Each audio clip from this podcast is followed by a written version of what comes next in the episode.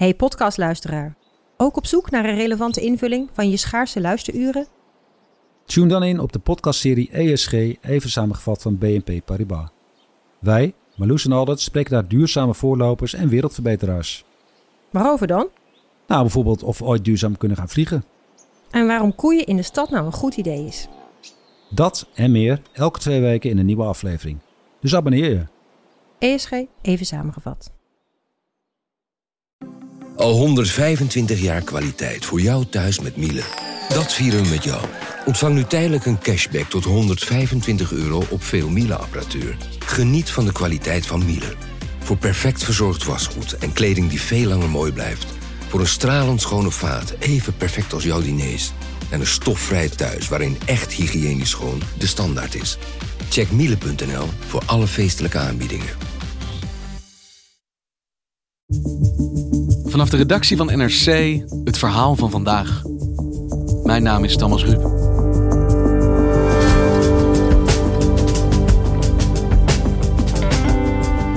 Italië afgelopen woensdag.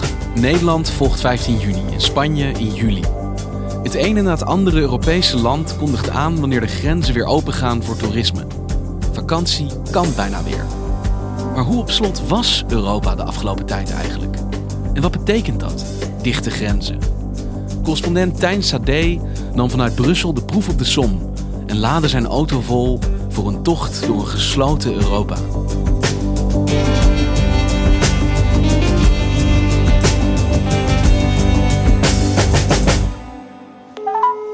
Bienvenue à l'ambassade du Luxembourg. Veuillez patienter, s'il vous plaît. Het was half mei dat ik dacht, ja, ik moet eh, door Europa gaan reizen. Dat kon natuurlijk nog niet. Maar ik had iets van, ik moet weten eh, hoe het continent er nu bij ligt. Bonjour. Bonjour madame, Euh, mon nom est Constantin Sade. Je suis correspondant pour le journal néerlandais NRC Handelsblad. Je voudrais bien parler avec euh, le département consulaire. de meeste grenzen zaten nog op slot. Dus ik heb daar wel als een niet-toerist, dus als een journalist, eh, werkurgente documenten voor moeten verzamelen. Een hoop gedoe, kan ik je vertellen. Maar uiteindelijk toch met het doel om daarna als een toerist door Europa te gaan reizen en te kijken eh, wat staat ons te wachten. Nou, en daarvoor heb ik een route uitgestippeld. eh, leek mij toch wel logisch. Eh, vanuit de Benelux natuurlijk, Nederland, België, Luxemburg, een transitland. Door Duitsland naar Oostenrijk, Italië, Frankrijk. Nou, zeg maar een, voor de meeste mensen toch wel een behoorlijke toeristische, populaire route. Om daar te kijken, ja, wat, wat, wat gebeurt daar? Een soort klassieke Europese vakantieroute, maar dan door een Europa dat eigenlijk op slot is. Waar begin je dan? Wat ga je doen? Nou ja, allereerst moet je eh, gaan onderzoeken, eh, eh, al die landen die je uitgestippeld hebt, hoe is het regime op dat moment daar eh, voor reizigers, voor toeristen? Dus je gaat bellen naar consulaten, naar ambassades, Hé, hoe zit het daar bij jullie? Die- Diese Regelungen sind von Bundesland zu Bundesland, können die leichte Nuancen aufweisen. De deelstaten, zoals wij in het Nederland, eh, in Nederland zeggen. ja, die, die- ja, ganz genau, de deelstaten. Ja, Die, hebben, die kunnen nuances hebben in hun, eh, in hun bepalingen. Nou, hele tegenstrijdige boodschappen krijg je dan. Een hele hoop eh, consulaten wisten het nog eens niet. Ja, dus het, het gaat soms zo vreselijk vlug dat ook wij achter de dingen zo'n beetje aanlopen Je bijna. krijgt veel waarschuwingen. Eh, ja, eh, stel dat je de grens overkomt bij ons in Oostenrijk of Duitsland. Ja, hou er dan wel rekening mee dat je misschien wel voor jezelf een potje moet koken. Dus ik ben ja, naar, eh, naar de supermarkt gegaan. Ik heb de achterbak helemaal volgeladen met blikken soep en muesli en yoghurt. En dan nog op het moment dat ik vertrok en ik had wat documenten, vertrek je nog steeds eigenlijk zonder enige garantie. Al die jaren van Brussel richting eh, Straatsburg, het Europees Parlement, achterloos doorheen gescheurd. De grensovergang naar Luxemburg, maar ja, nu toch een beetje nerveus. Het ziet er voorlopig oké uit. Kan lekker doorrijden. Nog duizend meter. Nou, hier is hij dan. De EU-vlag, Luxemburgse vlag. En dat was het dan. Mondkapje af.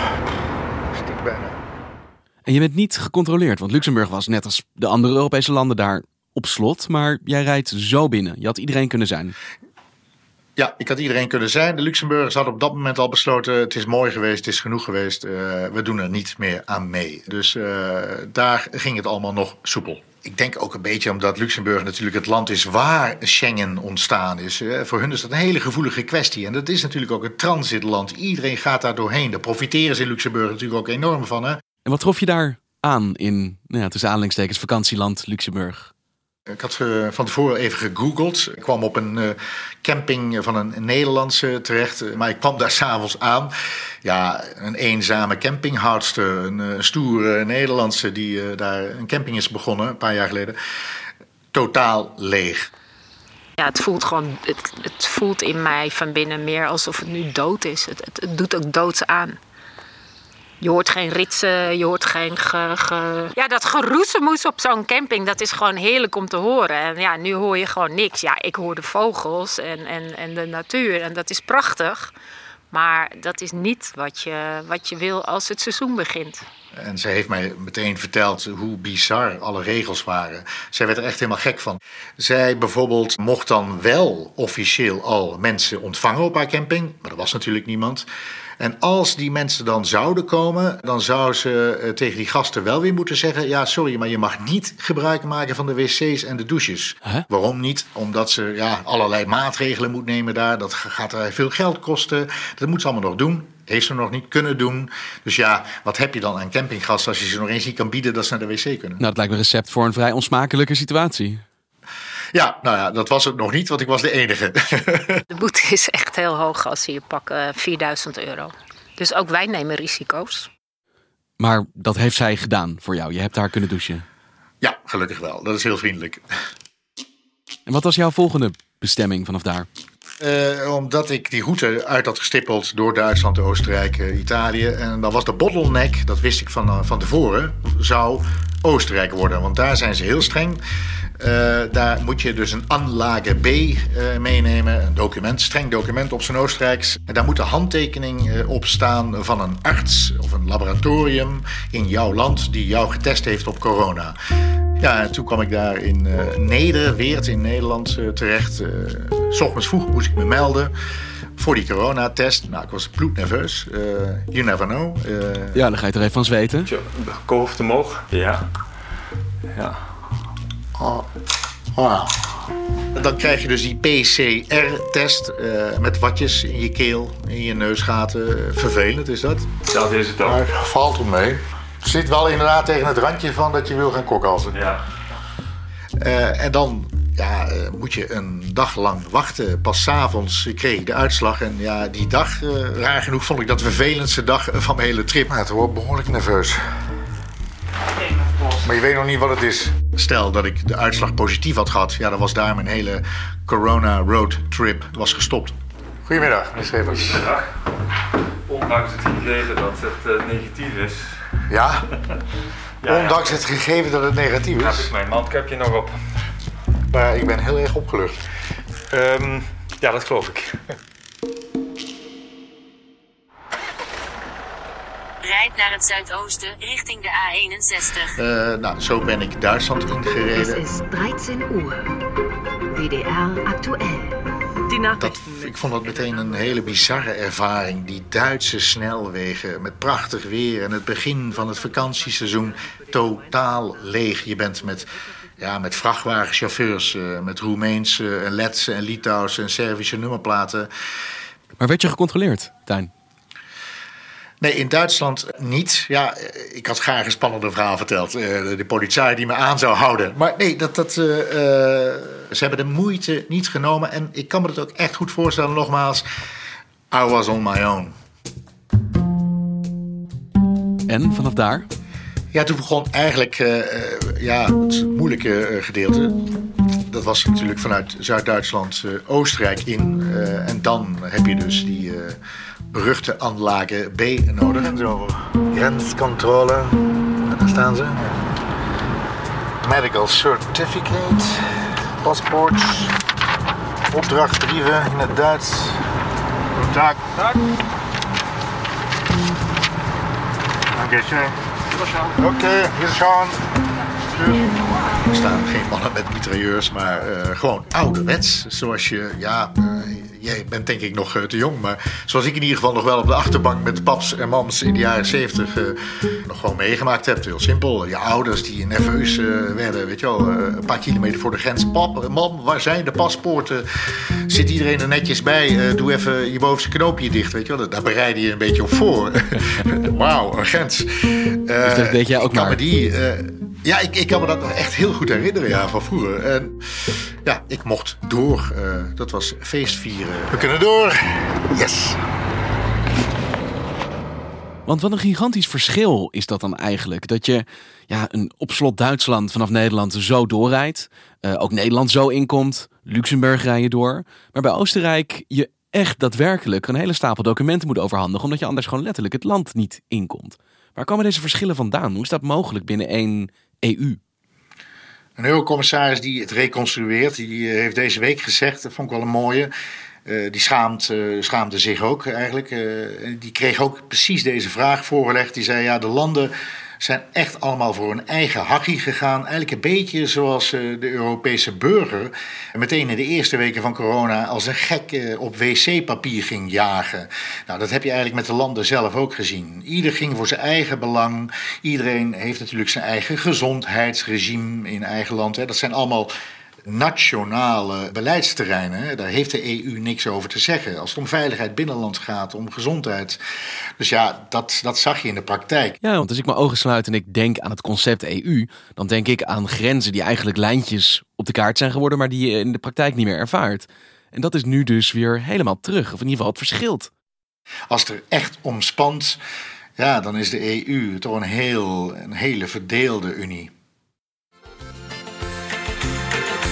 Met de vlam in de pijp scheur ik door de Brennerpas.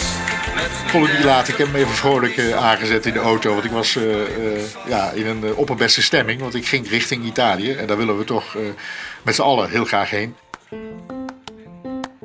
Ik ben naar de Brennerpas gegaan eh, om daar Italië binnen te rijden. En daar eh, nou, was ik totaal verbaasd. Want die Italianen zijn dus woedend op die Oostenrijkers. De Italianen mogen nog steeds niet Oostenrijk in. Die maken zich daar natuurlijk enorme zorgen om in Italië. Wat gaan die Oostenrijkers nou doen? De Nederlanders moeten daar ook doorheen, richting ons, richting onze campings, onze hotels. Maar wat eh, schetste mijn verbazing? Ik kon daar aanrijden met mijn Belgische nummerplaat. Niets, nul, niemand. Brandhaard nummer 1 in Europa en niemand aan de grens die vraagt wat komt u doen in dit land dat niet open is. Ja, maar Thomas, kijk, de- die vraag eh, is terecht. Maar het is natuurlijk bijna niet meer cruciaal op het moment dat je als landen eh, op een gegeven moment toch weet dat helemaal niemand toch meer jouw kant op komt. Maar het is toch wel verbazend. Na een lange dag in de auto is het wel weldadig. Hier aan het Gardameer. Nog niet veel open, maar hier dit wijncafé is vandaag open gegaan. Ja, het wordt natuurlijk gevierd door mensen hier in de buurt. Dat was gelukkig een beetje een rebels wijnparty, wijnfeestje aan de gang. Met eh, Italianen met mondkapjes op. Nou, mondkapjes op, die bungelden ze een beetje op half zeven, weet je wel. Die hadden ze voor de vorm op als de politie af en toe langskwam. Ja, en daar heb ik eh pure mazzel gehad. Eh, daar trof ik een Italiaanse aan en die vroeg me... eh, God, eh, wat moet jij hier? Je weet toch dat alles dicht is, hè? En zij had een Nederlandse man en daar runden ze samen een, een casa mee, een eh, pension. En daar kon ik gelukkig die avond illegaal wederom logeren. We mochten dus wel open. Maar dat doen we vrijwillig niet, omdat je dus gewoon te veel restricties nog hebt. En eh, zodat we het, eerst het hotel helemaal 100% in orde willen hebben. En daarna gewoon met een, met een rustig gevoel open kunnen gaan. Heb je nog een slaapplaats? Ik heb, eh, vijf, ik, heb, eh, ik heb 35 bedden voor je. Het enige wat wij moeten doen in het hotel is daarvoor zorgen dat de zekerheid van onze klanten gegarandeerd is. Ja, als ik de enige gast ben en er komt bijvoorbeeld politie langs, ja, dan is dat duidelijk. Dat is gegarandeerd dan, ik ben de enige. Je bent inderdaad de enige klant. Wijn en mazzel.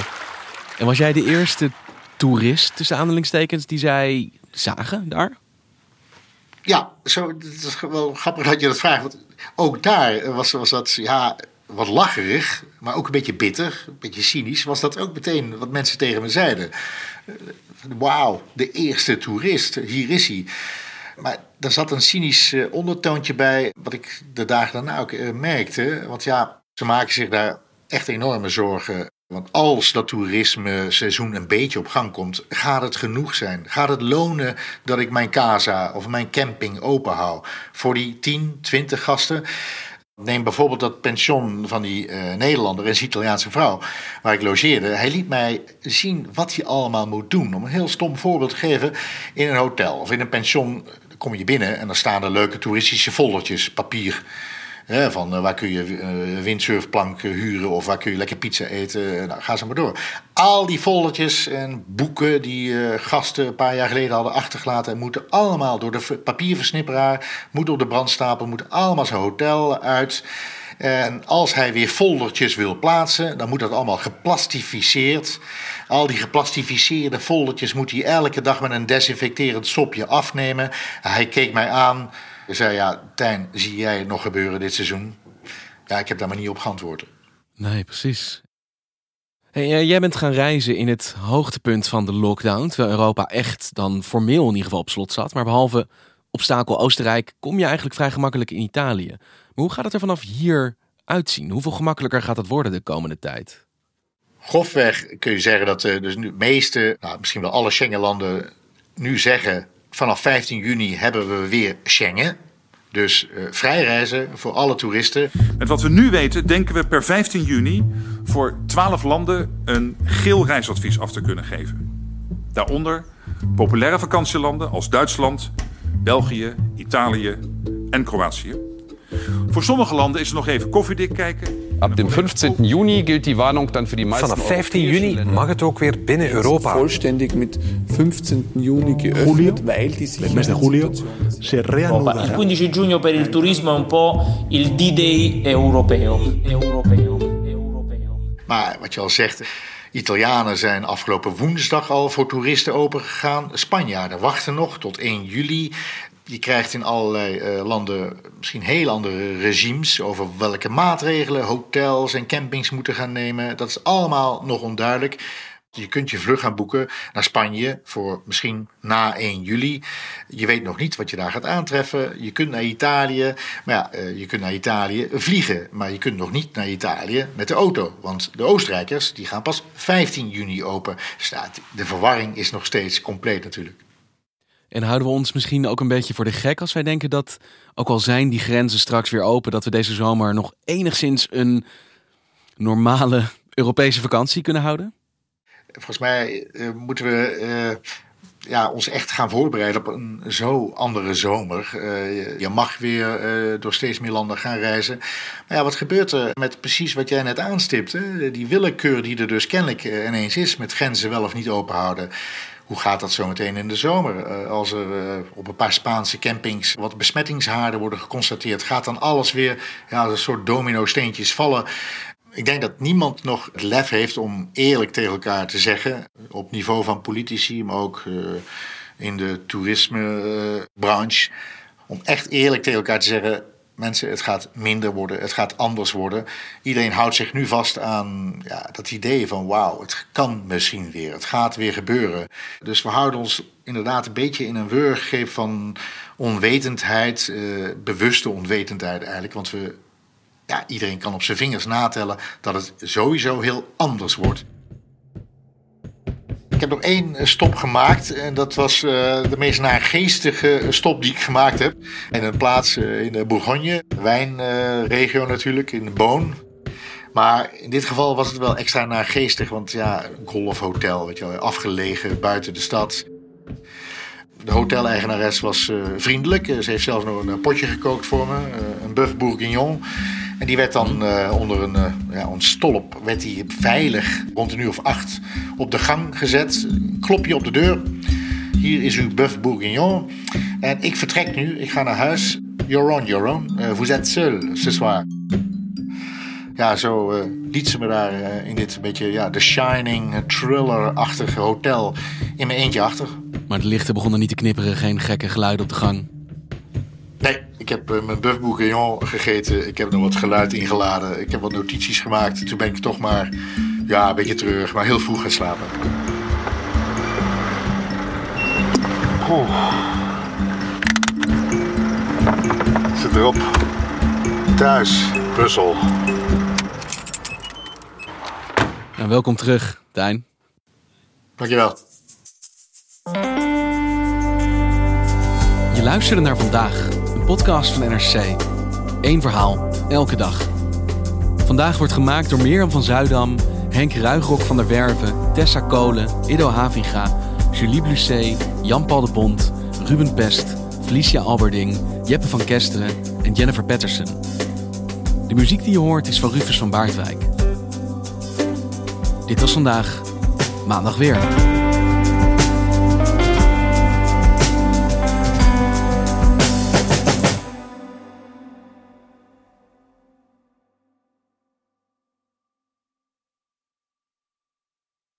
Technologie lijkt tegenwoordig het antwoord op iedere uitdaging. Bij PwC zien we dit anders. Als we de potentie van technologie willen benutten, kunnen we niet zonder een menselijk perspectief. Human-led, tech-powered noemen we dat. Ga naar pwc.nl.